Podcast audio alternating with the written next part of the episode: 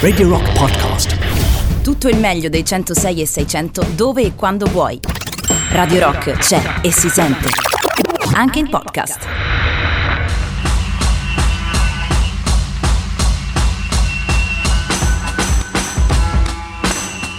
Sette minuti dopo la mezzanotte in questo venerdì 19 marzo 2021. Io sono Jacopo Morroni, questa è Art Rock Camomilla e vi tengo compagnia fino alle ore 2. E cosa facciamo in queste due ore notturne del giovedì o venerdì, ormai mattina, che dir si voglia? Facciamo una passeggiata nel racconto, portandovi dalle braccia di Matteo Strano direttamente a quelle di Morfeo o, se preferite, della nostra rotazione automatica. Si parla, si racconta qui ad Art Rock Camomilla e si parla di tantissime cose, dai grandi movimenti artistici ai grandi personaggi della storia, alla um, non so, alla storia per l'appunto della birra come l'ultima puntata o di um, personaggi particolari quali, non so, Alessandro Magno o Socrate. Oggi sempre su un personaggio voglio portarvi, raccontare la vita, le opere di un artista, non un artista musicale ma un artista visivo, un marchese se vogliamo essere precisi, proveniente da un piccolo paese catalano confinante praticamente con la Francia. La storia di oggi segue questo personaggio incredibile, da un certo punto di vista un personaggio televisivo ante litteram, da un altro punto di vista una sorta di d'annunzio spagnolo, anche se in arti diverse. Eh sì, perché eh, l'11 maggio 1904 a Figueres nasce il marchese Salvador Dalí ed è proprio di Dalí e della sua arte che parleremo questa sera, iniziando da qualcosa che spagnolo non è proprio ma lo ha nel nome, il nostro caro Jimi Hendrix con la sua Spanish Castle Magic. Forse con molta calma, con molta calma, proviamo a dargli un momento, eccolo.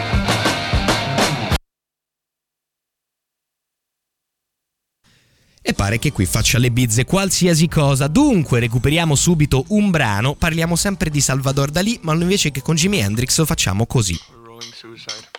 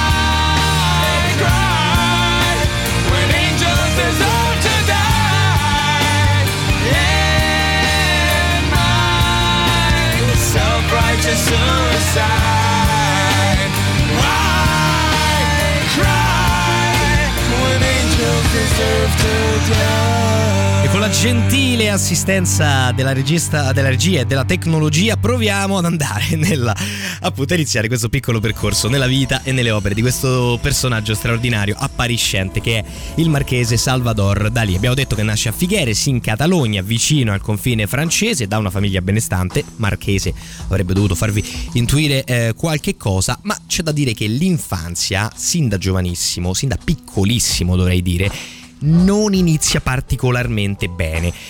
Il piccolo Salvador Dalì è sottoposto a una fortissima pressione emotiva per una semplice ragione. Salvador Dalì non è il primo figlio uh, dei suoi genitori e non è neanche il primo Salvador Dalì.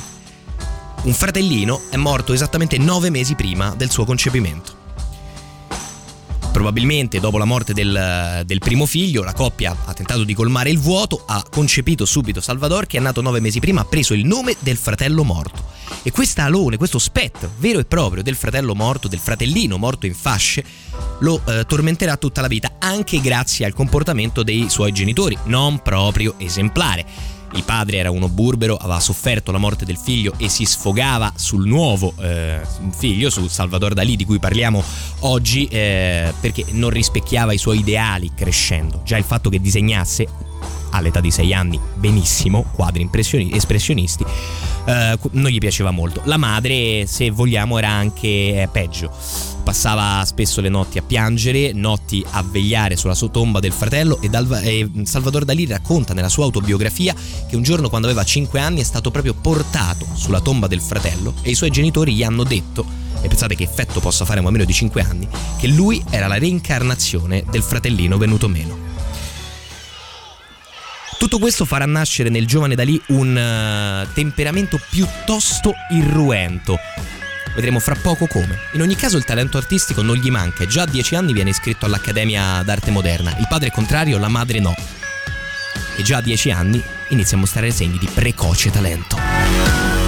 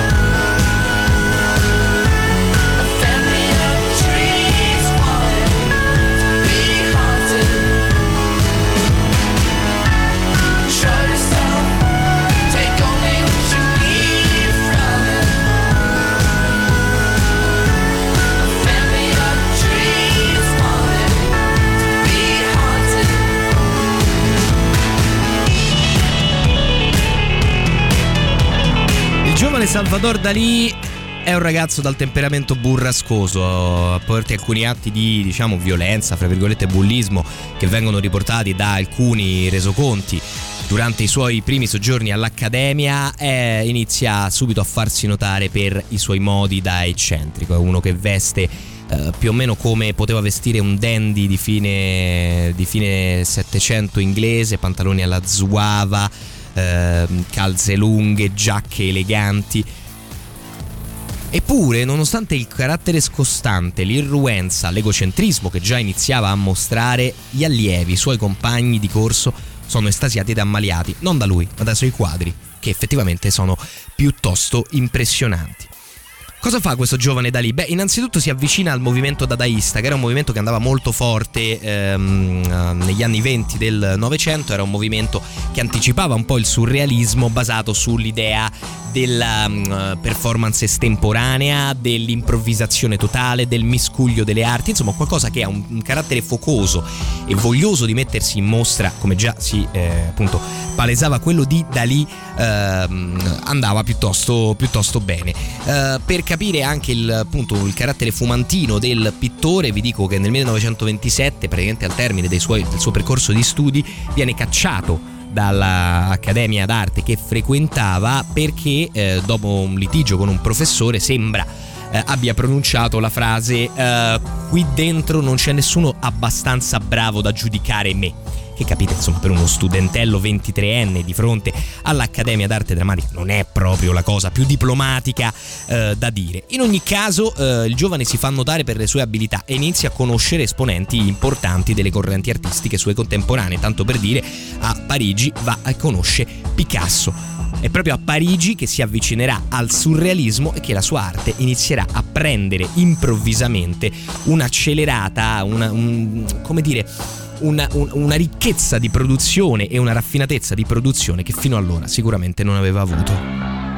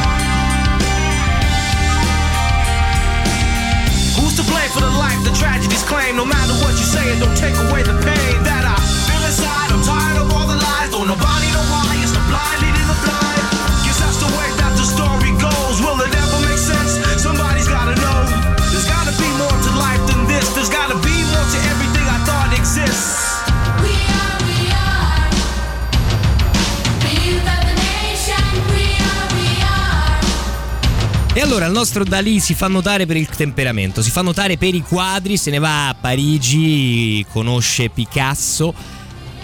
E prima di avvicinarsi ai surrealisti, o meglio quasi contemporaneamente al suo avvicinamento al surrealismo, incontrerà anche una donna, la donna più importante della sua vita, la futura moglie Gala, ma Gala è molto più di una moglie.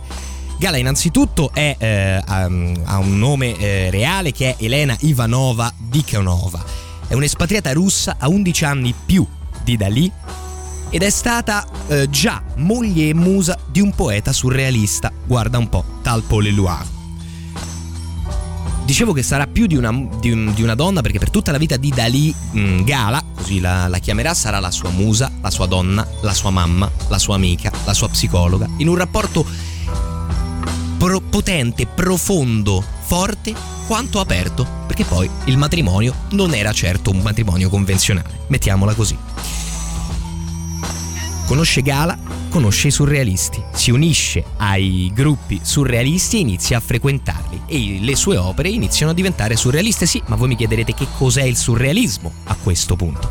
Io vi leggo direttamente quello che André Breton, che è considerato il fondatore del surrealismo, scriveva nel suo manifesto. Il surrealismo è automatismo psichico puro, attraverso il quale ci si propone di esprimere con le parole o la scrittura o in altro modo il reale funzionamento del pensiero, in assenza di qualsiasi controllo esercitato dalla ragione, al di fuori di ogni preoccupazione estetica e morale. Insomma, ehm, se qualcuno mi diceva adesso al 3899 106 600 che il dadaismo era il TikTok degli anni 20 del Novecento, diciamo che il surrealismo, almeno come manifesto, ne è in qualche modo il ehm, non so come dire, l'evoluzione addirittura alla potenza.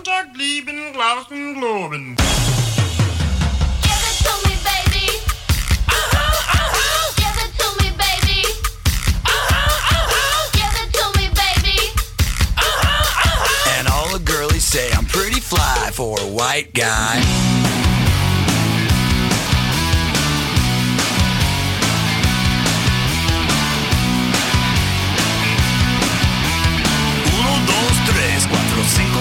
You know it's kinda hard just to get along today.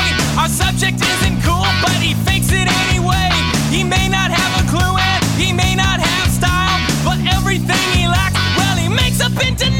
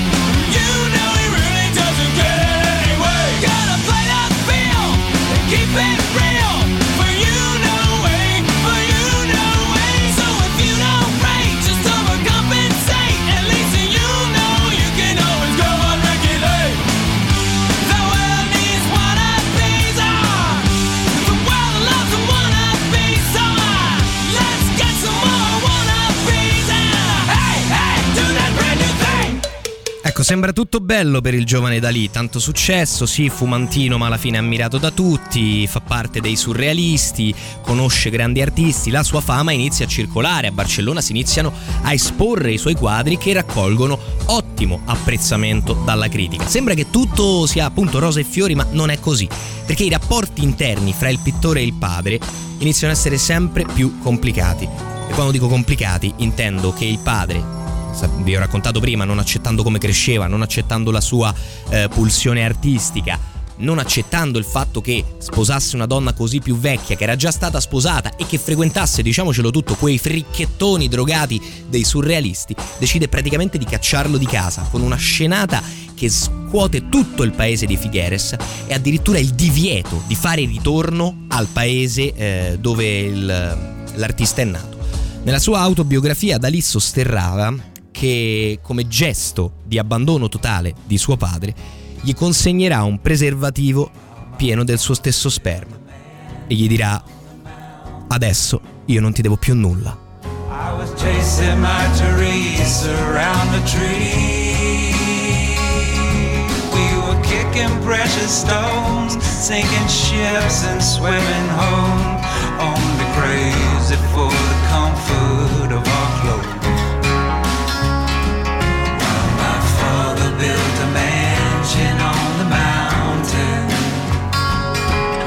Teresa dragged a rag across my brow. She said the weather's never fair, the wind can only blow your hair.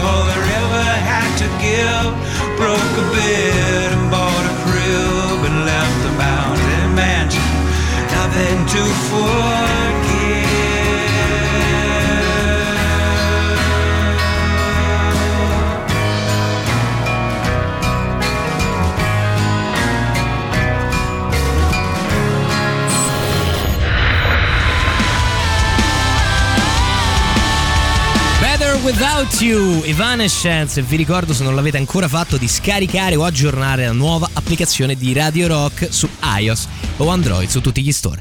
Buonasera ancora a tutti, è mezzanotte e 36 minuti di questo ormai venerdì 19 marzo 2021. Io sono Jacopo Morroni, questo è Art Rock Camomilla e vi porto fino alle ore 2 co- sul filo del racconto. E oggi raccontiamo una persona, un artista, un pittore, Salvador Dalì. Abbiamo detto tanto della sua giovinezza, dell'infanzia, del rapporto col padre, tutto molto bello. Abbiamo detto che fa dei quadri bellissimi, ma cosa fa in questi quadri? Beh, capirete la difficoltà di eh, descrivere un'opera pittorica in radio. Però qualche idea possiamo farcela se no- per caso non aveste mai visto un dipinto di eh, Salvador Dalì.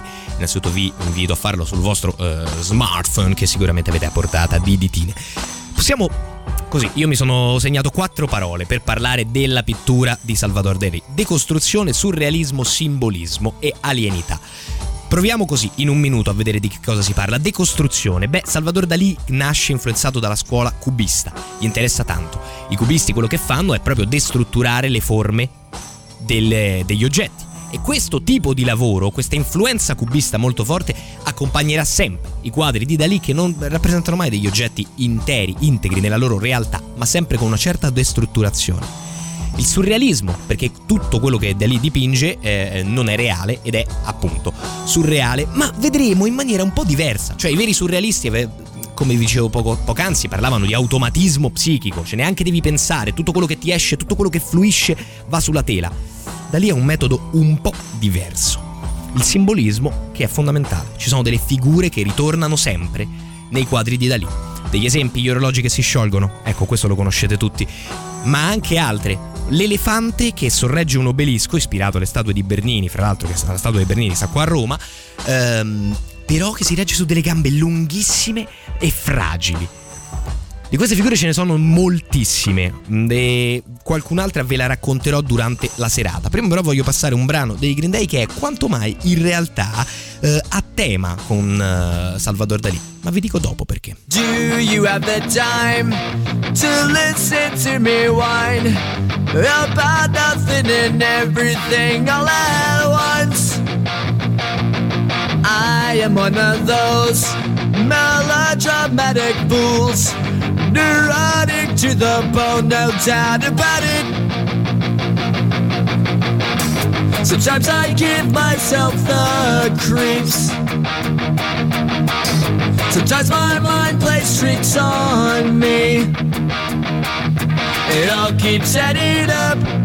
I think I'm cracking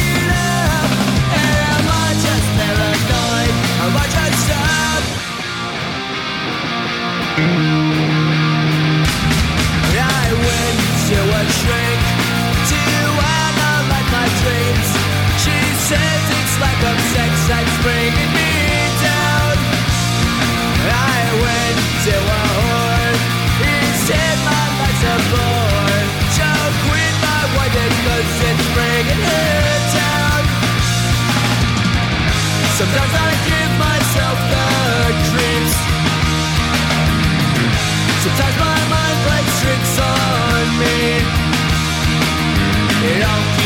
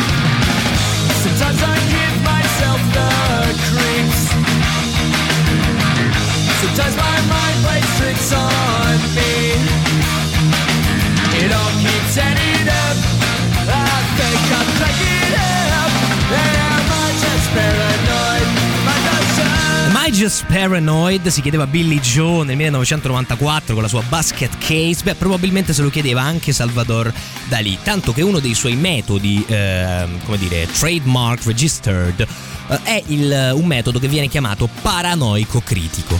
In questo metodo noi vediamo tutta la vicinanza e lontananza di Salvador Dalì dal mondo surrealista. Che cos'è il metodo paranoico critico? È una sorta di. sembrerebbe un metodo psicanalitico freudiano, se vogliamo. Lo descrive direttamente Dalì in una sua notissima intervista.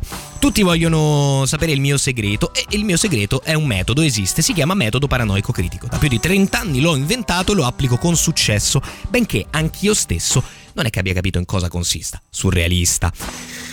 Grosso modo si tratta mm, di questo, funziona così. Eh, si- l'intenzione è di rendere tangibilmente creative le mie idee più ossessivamente pericolose. Che cosa significa? Beh, significa sostanzialmente che quello che fa lui è, in una prima fase, lasciare libero il delirio delle idee, libere le ossessioni, libero di tutto, un po' come facevano i solaristi, di ogni mm, problematica o cappello estetico, morale, interno, di giudizio, via tutto. Ma poi c'è un'altra fase che lo allontana per l'appunto dai surrealisti, la fase critica. Cioè tutto questo delirio, una volta che lo si è provato, lo si prende, lo si analizza, lo si razionalizza e ci si costruisce un'opera consapevole. È una distanza enorme se ci pensate, cioè se, se- se la molla che scatta è la stessa, l'obiettivo è completamente diverso perché Salvador Dalì fa delle- dei quadri consapevoli che hanno per lui un significato, per noi spesso un significato un po' più oscuro, e che appunto non sono solamente flusso, non sono secchiate di vernice su una tela nel delirio, sono un qualcosa di decisamente eh, mirato e scientemente eh, fabbricato dal grande pittore.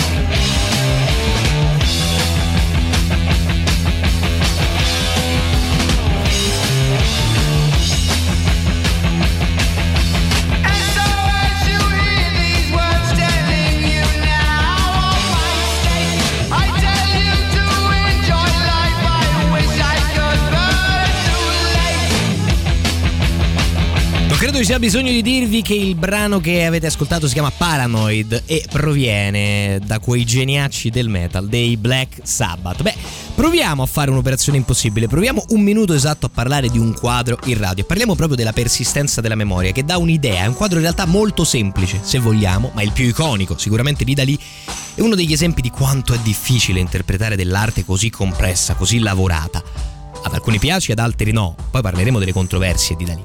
Beh, la persistenza della memoria è un quadro abbastanza semplice. C'è un paesaggio molto sterile, si intravedono delle montagne in fondo.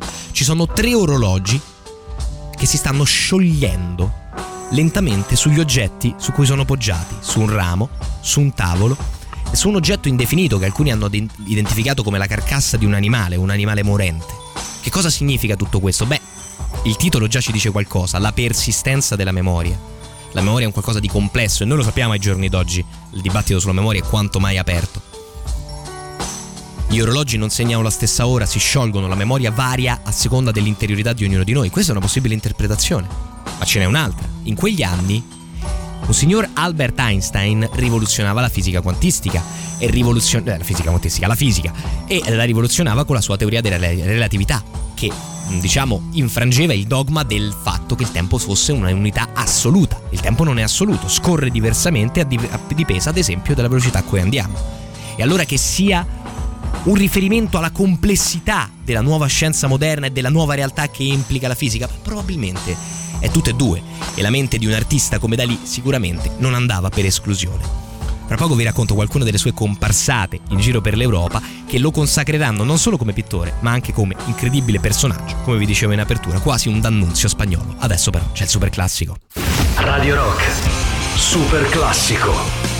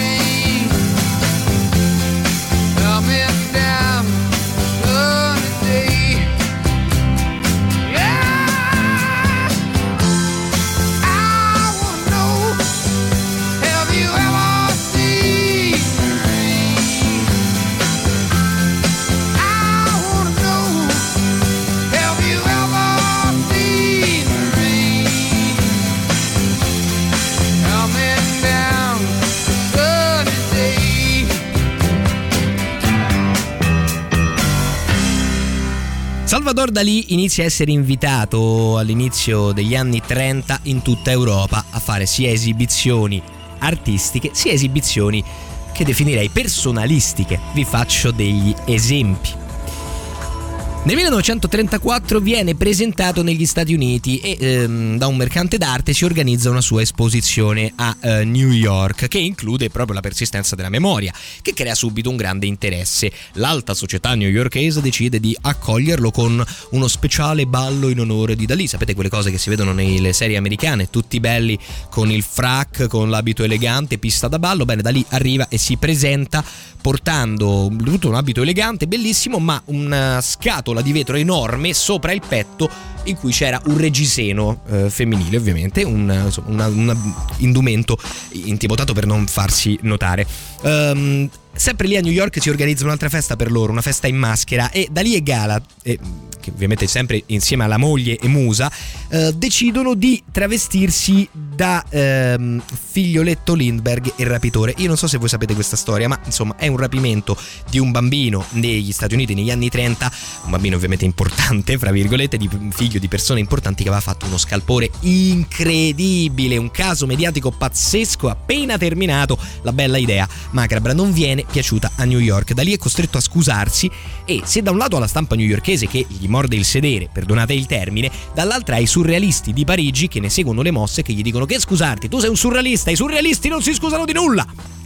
Nel 1936, sempre in questo, eh, no, un anno dopo, pardon, mh, da lì partecipa all'esposizione internazionale surrealista di Londra e arriva in questa maniera eh, con una stecca di biliardo in mano, due levrieri russi al guinzaglio.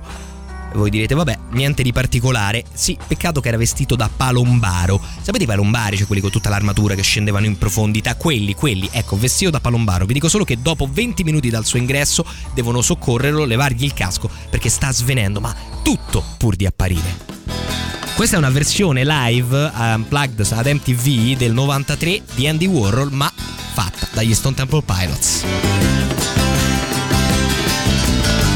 Like to take a cement fix, be a standing cinema. Just my friends up just for show, see them as they really are.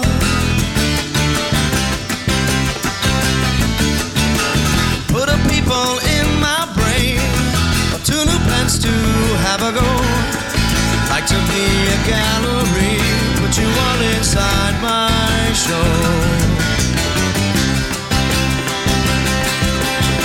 Andy Warhol looks so sweet, hanging on the wall. Andy Warhol, silver screen, and tear them apart at all.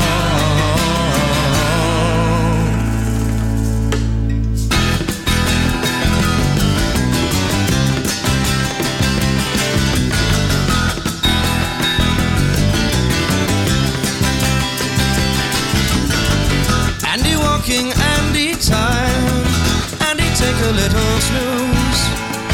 Tie him up when he's fast asleep, set him on a pleasant cruise. When he wakes up on the sea, he sure to think of me and you.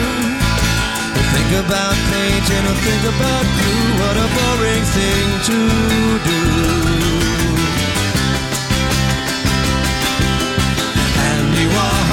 Looks so sweet, hanging on my wall. Andy Warhol, silver screen, can't tell them apart at all. Andy Warhol looks so sweet, hanging on my wall. Andy Warhol, silver screen, can't tell them apart at all.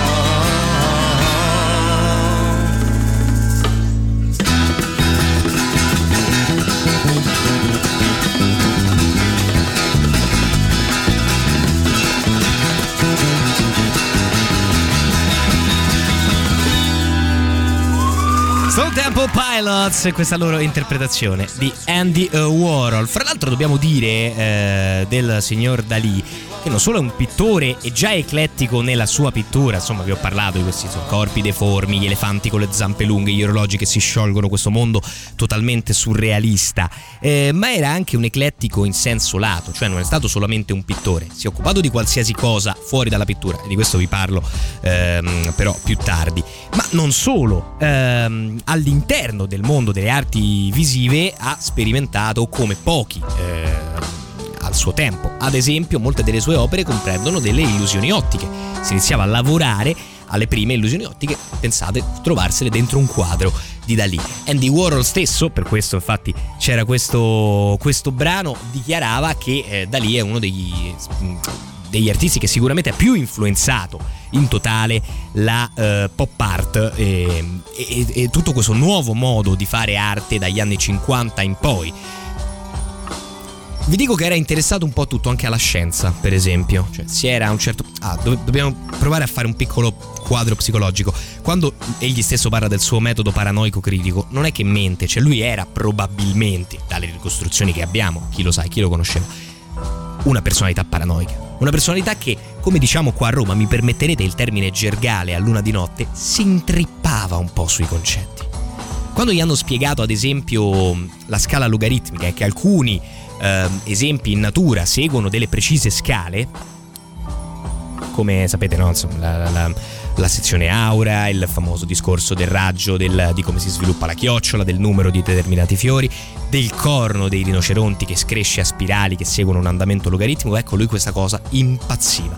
Ci vedeva dei significati addirittura Insomma, fra le varie dichiarazioni ci sono lui che dice che il rinoceronte è, eh, dato l'andamento naturale del suo corno, per- l- il simbolo della verginità, della castità della Vergine Maria. Ok, cioè, capiamo il personaggio chi è. Fra questi il DNA, l'ipercubo, il cubo a quattro dimensioni, tutte quelle cose che adesso noi viviamo come un po' cose fricchettone New Age che andavano fra gli anni 50 e gli anni 80, erano, lui era totalmente affascinato. E c'è da dire che l'operazione interessante di, eh, del signor Salvador Dalì è che tutte queste cose le ha riportate nei suoi dipinti, riportate nell'arte.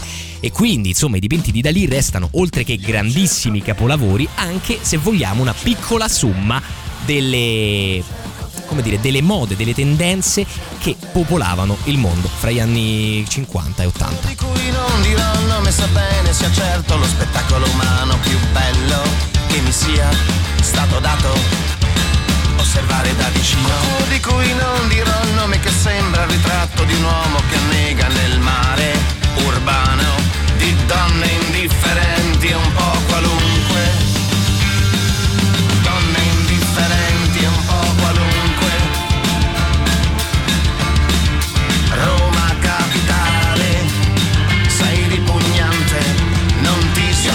cerco te, cerco te, io cerco te, cerco te, io cerco te, cerco te, io cerco te,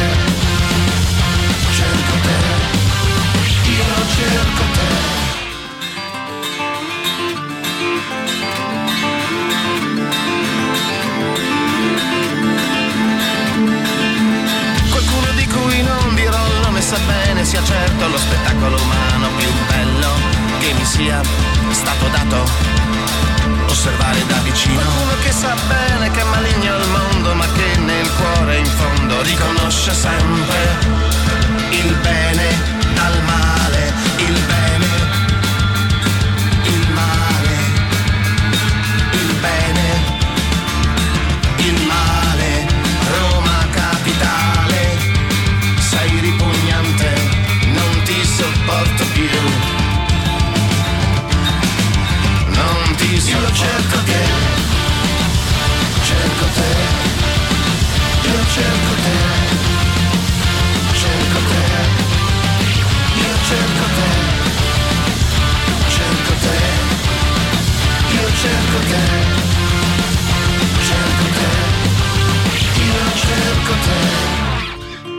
Nei weekend, nelle lune piene, in ogni macchina che passa in via Togliatti, nei visi tristi di gente stanca di vivere così, negli appartamenti dove nascondere la voglia di andar via, il mondo nuovo l'oceano.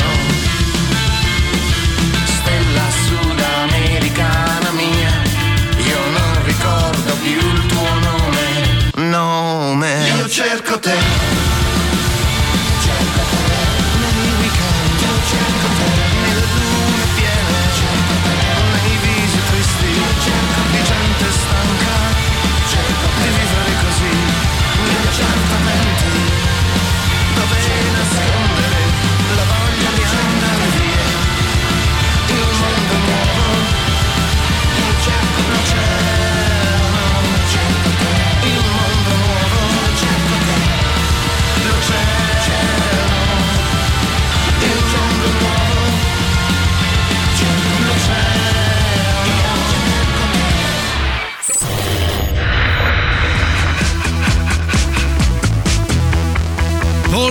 Cosmic Fringes nelle nostre novità in alta rotazione. Vi ricordo che potete votarle sul nostro sito www.radiorock.it il pratico e comodo sondaggio in basso a destra e decidete voi quali resteranno nelle nostre novità.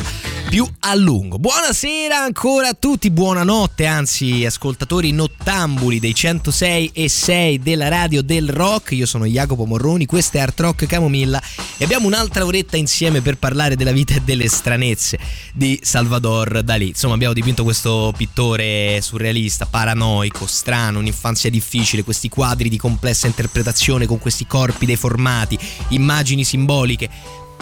A tutto questo si aggiunge, come abbiamo già detto, un personaggio pubblico, ehm, diciamo, strabordante. Un esempio eh, lo può dare il fatto che lo stesso Dalì progetterà un edificio, anzi in realtà uno di tre, che si chiama il Teatro Museo di eh, Dalì, nella città di nascita Figueres, che costituisce, secondo la dichiarazione di Dalì stesso, l'opera, l'oggetto surrealista più grande al mondo. Cioè tutto il teatro museo è pensato come una singola opera. In realtà non tutto, tutto, tutto, nel senso che il museo di oggi si è un po' allargato, hanno delle nuove, eh, delle nuove sale, ma diciamo che c'è una grandissima parte eh, di questo teatro che è, è, eh, un'installazione gigantesca. Eh, sicuramente tutto l'antico teatro, perché si chiama teatro museo? Perché sorge sulle rovine di un teatro, il teatro municipale di Figueres, che è quello dove a dieci anni il piccolo Dalì aveva fatto la sua prima esposizione artistica. In altre sale ci sono delle cose piuttosto incredibili eh, e alcuni simboli della, che diventeranno direttamente simboli del surrealismo e della pop art. Di questi simboli però vi parlo fra poco perché adesso proviamo a recuperare quel Jimi Hendrix che tanto agognavo ad inizio trasmissione e parlando del teatro museo di Salvador Dalì direi che Spanish Castle Magic sta ancora più a tema di prima.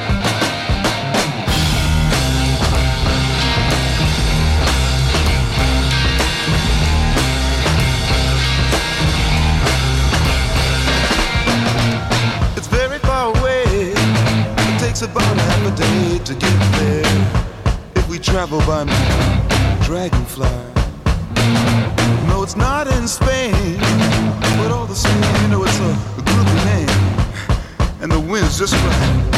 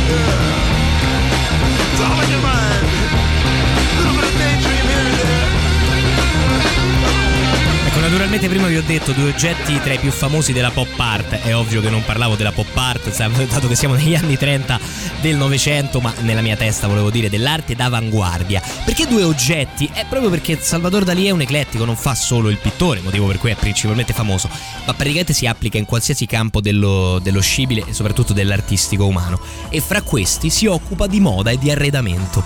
Ovviamente lo fa in maniera surrealista, anche qua. E crea due delle opere eh, più famose, eh, di opere appunto tangibili surrealiste. Il primo è Il divano labbra di Mae West. Cos'è il divano labbra di Mae West? È, è esattamente quello che il nome suggerisce, c'è un divano a forma di labbra, ma ispirate esattamente alle labbra di un'attrice, Mae West, degli anni 30, da cui da lì era fortemente affascinato. E vedrete fra poco che il cinema sarà diciamo, un altro punto focale della vita del pittore eh, spagnolo. Questo divano fa un grandissimo scalpore perché noi lo immaginiamo oggi dove è tutto sdoganato, ma negli anni 30 insomma non era proprio una cosa eh, che passasse inosservata e a questo stesso divano viene dedicata un'intera stanza poi nel teatro museo di Dalì, che è la stanza di Mae West dove viene posto uno dei divani labbra prodotti insieme a altri oggetti che poi formano, guardate da una determinata prospettiva all'interno della stanza, il volto completo dell'attrice, tanto per esagerare. L'altro oggetto molto famoso di cui forse avete visto qualche fotografia è il telefono aragosta. Ora il telefono aragosta non ha un senso preciso nella mente di nessuno tranne che in quella di Dalì. Ma viene innanzitutto dalla collaborazione che Dalì aveva con il suo mecenate. Sì, perché inizialmente Dalì vendeva i quadri, ma non è che gli andasse subito benissimo. L'arte surrealista era sì forte, ma in un ambiente ristretto in ogni caso. Allora aveva trovato un ricco inglese, Edward James, che quando aveva 5 anni aveva ereditato non si sa quale sterminata magione nel Sussex o qualche regione simile e che lo finanziava profumatamente. Eh, quindi da lì crea questo telefono che al posto della cornetta, diciamo, del ricevitore, ha un'aragosta. Nella sua testa sia i crostacei che il telefono hanno una connotazione sessuale. Forse perché col telefono si chiama la propria bella e perché i crostacei sono un cibo lussuoso o forse per la forma strana, sinuosa del crostaceo. In ogni caso, questa è la sua spiegazione. A voi ogni altra interpretazione.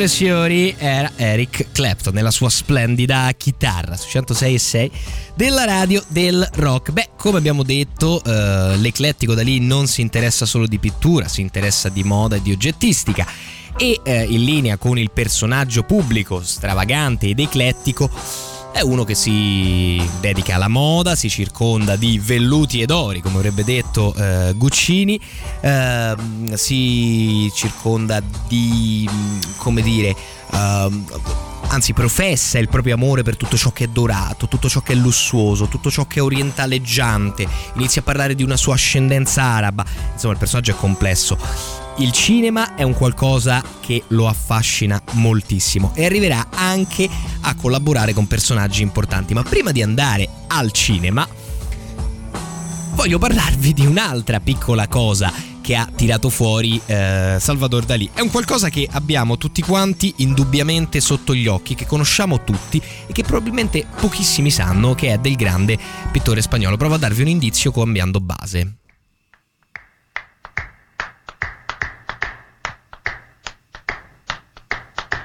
Lollipop, lollipop, oh lolly, lolly, lolly, lollipop, lollipop, oh lolly, lolly, lolly, lollipop, lollipop, oh lolly, lolly, lollipop.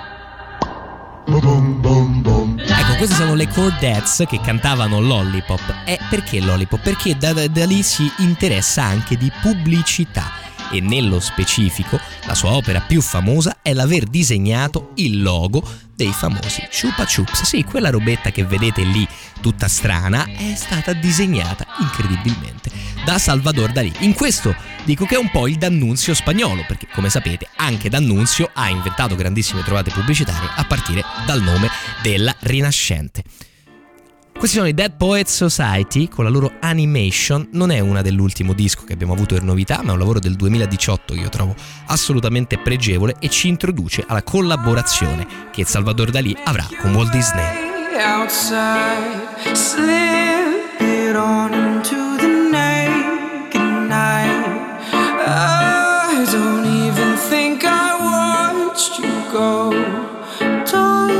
your gaze, or even saw your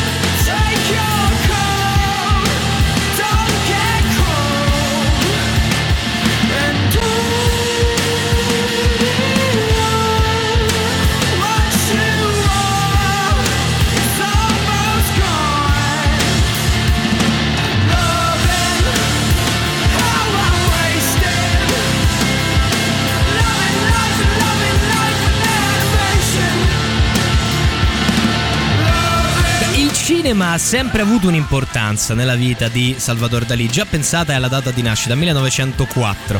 Praticamente attraversa l'inizio del cinema, il cinema muto con le orchestre in sala, il cinema sonoro e l'esplosione dello stesso.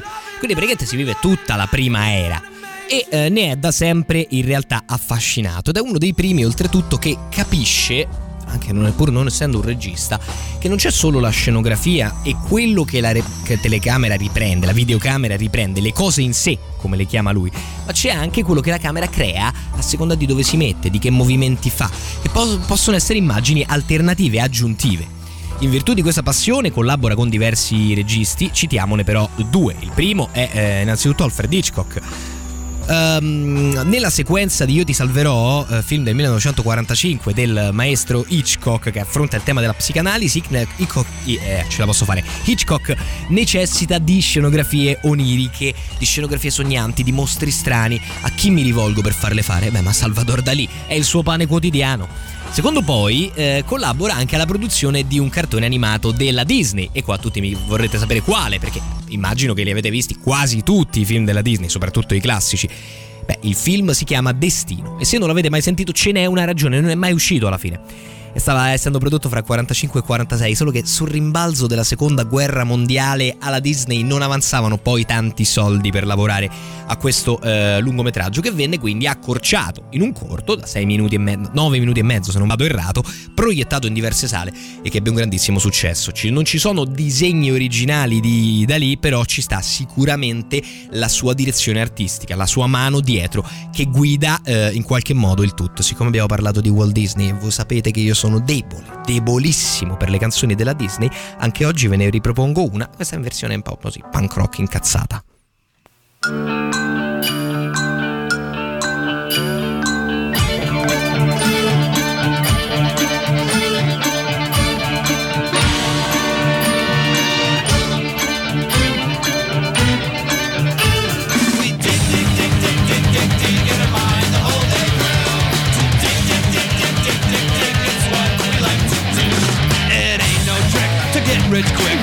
Dig, dig, with the shovel or a pick. In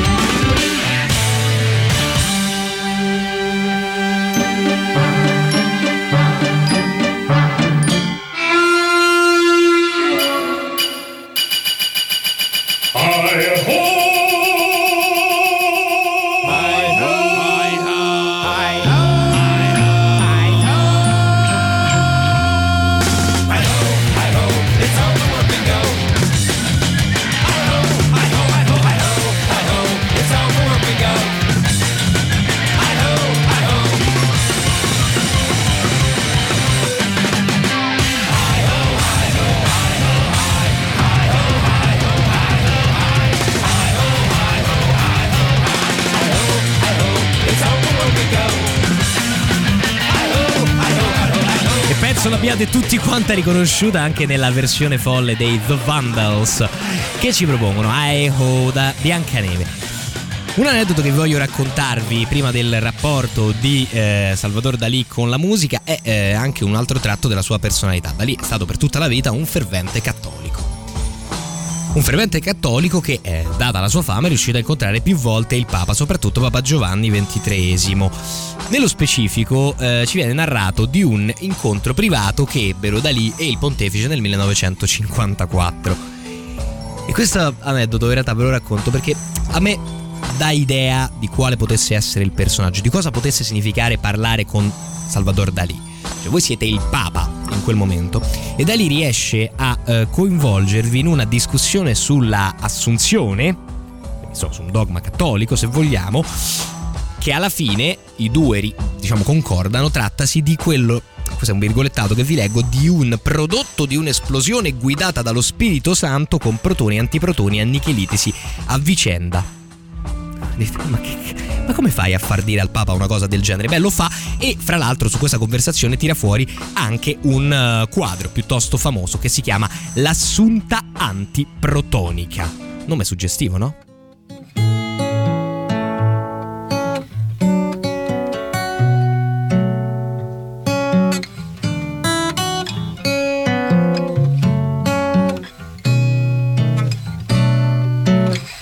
If I were a painter, I would paint my reverie.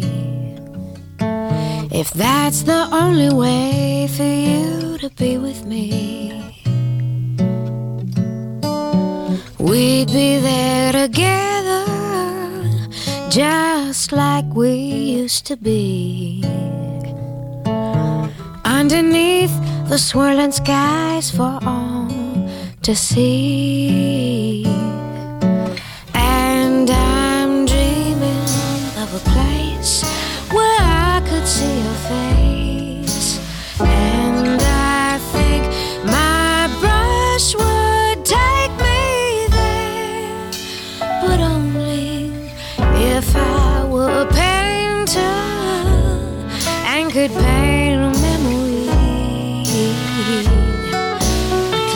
The swirling skies to be with you.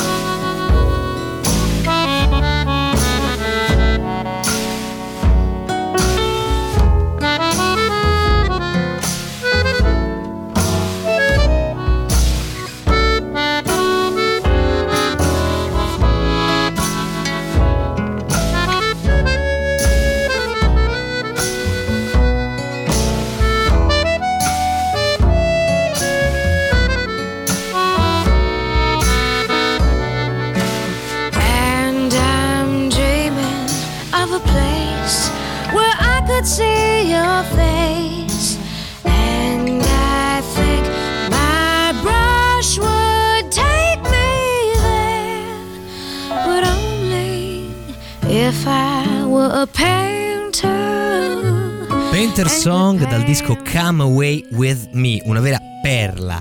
Questo disco impreziosito dalla voce sensuale e dolcissima di Nora Jones. Vi racconto l'ultima cosa su Salvador Dalì ed è un qualcosa che ci riguarda direttamente. Eh sì, perché qua si parla di rock.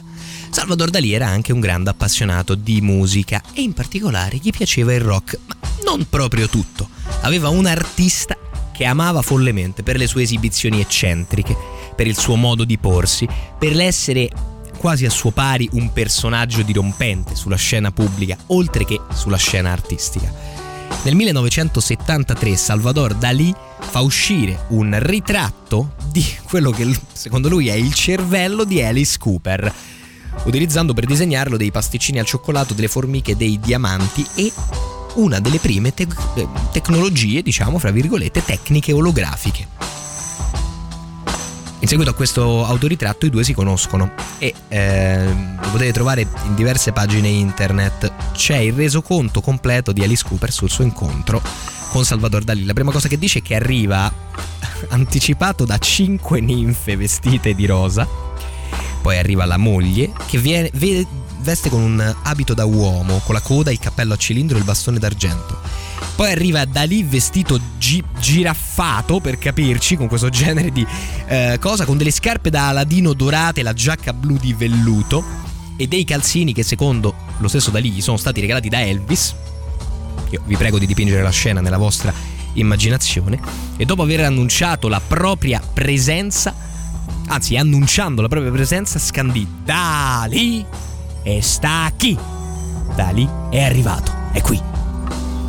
Pare che tutto il resto dell'incontro sia una sorta di cerimonia di autocelebrazione di Salvador eh, Dalì che si fa applaudere dal suo coro di ninfe mentre fa cose apparentemente senza senso, uguale versare lo champagne in un bicchiere e nel contempo tagliarne il flusso con le forbici.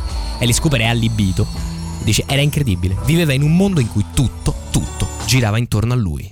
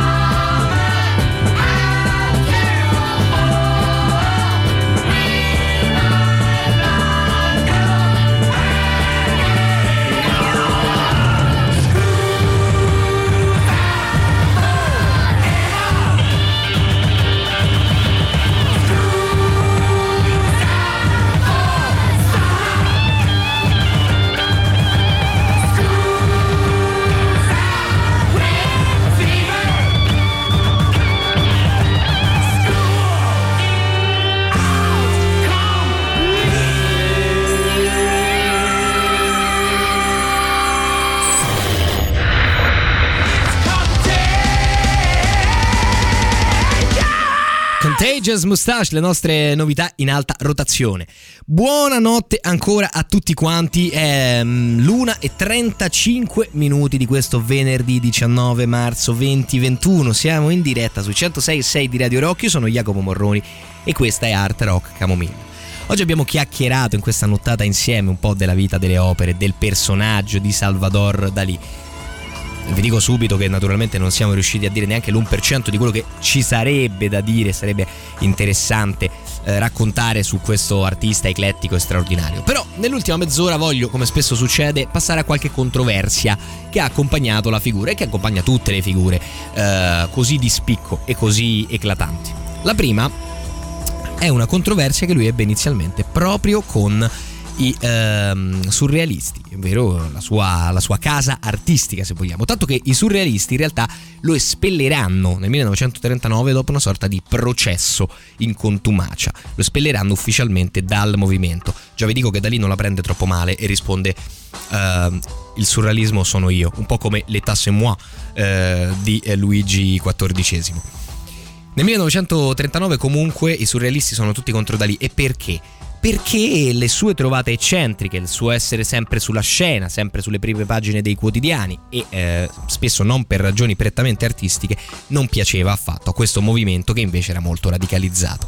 Addirittura Breton copia, Breton che è il fondatore, eh, Breton probabilmente, il fondatore del surrealismo, eh, conia un termine, un anagramma ehm, di Salvador Dalì che recita avida dollars, ovvero quello che è avido di ricchezze. Ovvero i surrealisti dicevano che l'unica cosa che spingeva Dalì veramente a fare arte fosse l'amore per il lusso, per il denaro e per il successo. Used to sit and worry about the future.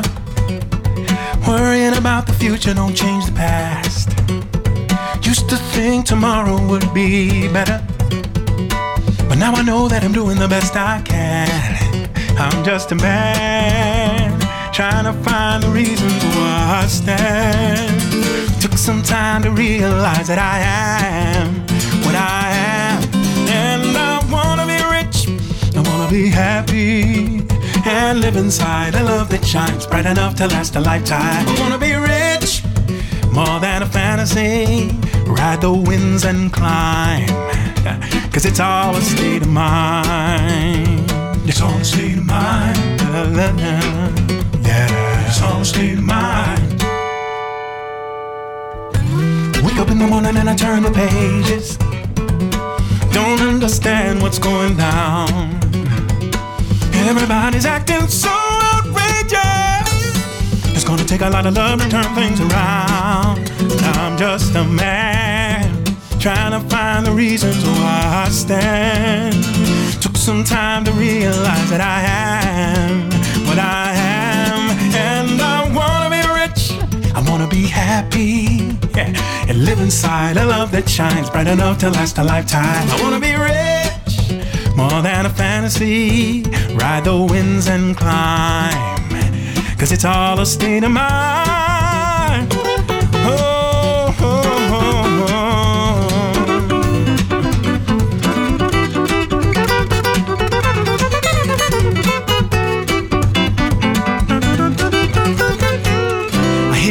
About going to heaven. Grab a little bit of heaven right here on earth. Troubled times lead to healing times. I was sad, now I'm feeling fine. It's a taking and the giving that makes this life worth living. Makes this life worth living. I wanna be rich. I wanna be happy. Raul Midon e la sua State of Mind. Raul Midon è uno che vi consiglio fortemente perché è un performer eccezionale, un chitarrista molto divertente con la sua tecnica di tapping su chitarra acustica e veramente un performer dal vivo ancora più eccezionale che in studio. Beh, eh, non è l'unica polemica, quella di Avida Dollars, che accompagna Salvador Dalì, ma la più grande polemica è una polemica di stampo politico. E risponde, oggi, insomma, questi un minuto e mezzo proveremo a rispondere alla domanda. Dalì era fascista? Probabilmente sì. Fascista in che senso? Beh, non è che fosse un militante del partito fascista italiano, naturalmente. Ma diciamo che è stato piuttosto disallineato dal resto del mondo dell'arte e del pensiero libero. Per esempio, si è rifiutato categoricamente sempre di condannare il fascismo. Secondo lui per una posizione diversa, non perché lo approvasse, ma perché il surrealista non deve avere idee politiche, il surrealista non deve giudicare la realtà, eccetera, eccetera. Certo che, eh, insomma, condannare il fascismo non è che sia proprio una grande presa, una grande esposizione politica. Detto ciò, nel 1951 torna a vivere in Spagna, dopo la guerra in cui si era momentaneamente trasferito a fare tour negli Stati Uniti, torna a vivere nella Spagna. Eh, la Spagna di Franco e anche qui è totalmente in controtendenza con tutti gli altri ehm, artisti che invece sta, criticano il regime eh, omicida, secondo loro, del dittatore, del generalissimo Franco. Ehm, in realtà sembrerebbe che Dalì ideologicamente fosse piuttosto d'accordo col, con il generale. Cioè, vi leggo una nota di George Orwell, un po' per il personaggio, un po' perché molto azzeccata, che dice una cosa che secondo me è vera un po' in generale nell'arte. George Orwell scriveva bisognerebbe essere capaci di tenere presente che Dalì è contemporaneamente un grande artista e un disgustoso essere umano. Una cosa non esclude l'altro né in alcun modo la influenza. Ecco, io sono molto molto d'accordo con quello che dice George Orwell. Perché noi ci illudiamo mm, spesso di conoscere gli artisti tramite le loro opere e di avere una sorta di moralità nella scelta degli artisti, ma in realtà non li conosciamo, non sappiamo che esseri umani sono. E non, sa- non è nemmeno giusto che l'una influenzi l'altra.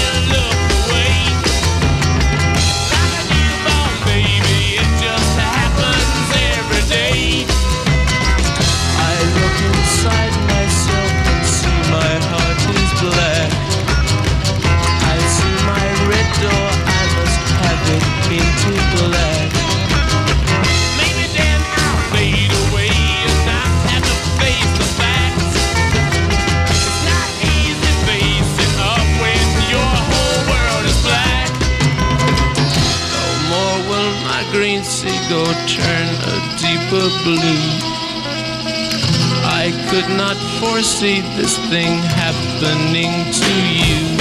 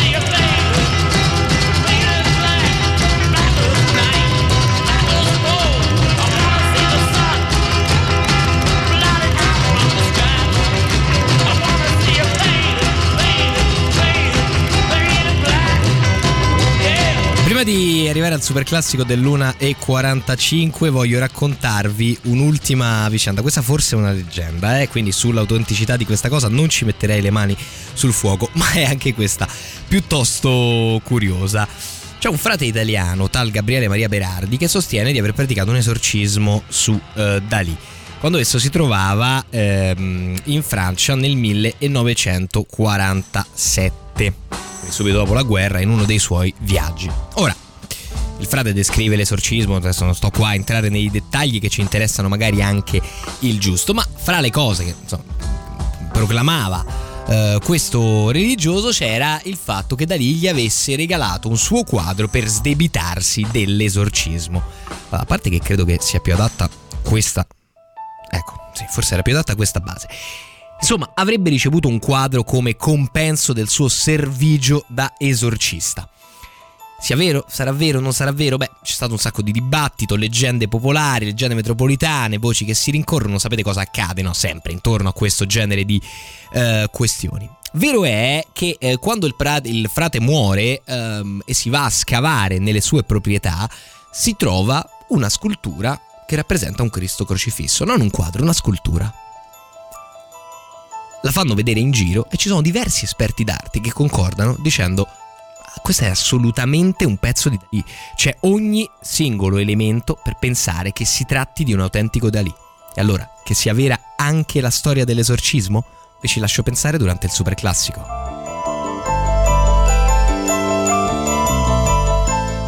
Radio Rock. Super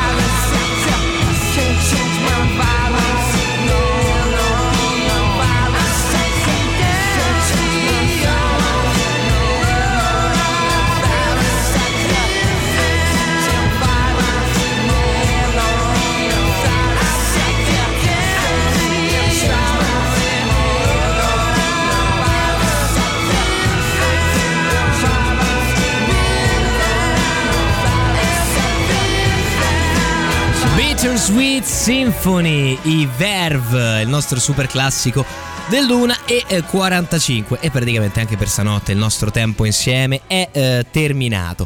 Cos'altro dire su Salvador Dalì? Beh, poco, poco altro. Diciamo che i suoi ultimi anni non sono meravigliosi perché da quando muore l'amatissima moglie e musa inizia una fase di declino con addirittura dei sospetti di suicidio, viene ricoverato più volte per disidratazione e malnutrizione e anche da un'altra mh, storia insomma abbastanza brutta che gira sulla fine di Dalì sul fatto che fosse stato costretto praticamente a firmare delle tele vuote per poi rivendere opere non originali tanto che spesso gli esperti d'arte tendono a dubitare degli ultimi giorni, delle opere degli ultimi giorni del grandissimo artista. Tuttavia, appunto, un personaggio sicuramente incredibile. Spero con questa passeggiata notturna, questa escursione notturna nella vita del marchese Salvador Dalì di avervi quantomeno un po' incuriosito sul tema.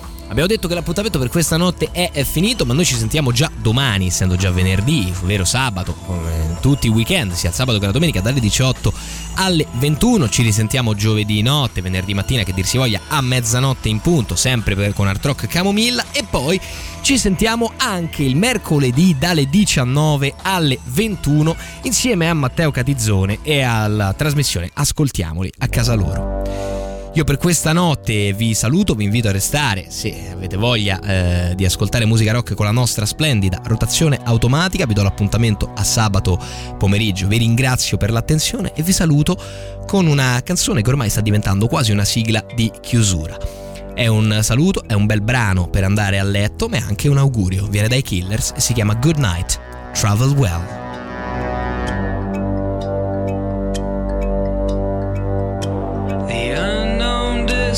To the great beyond stares back at my grieving frame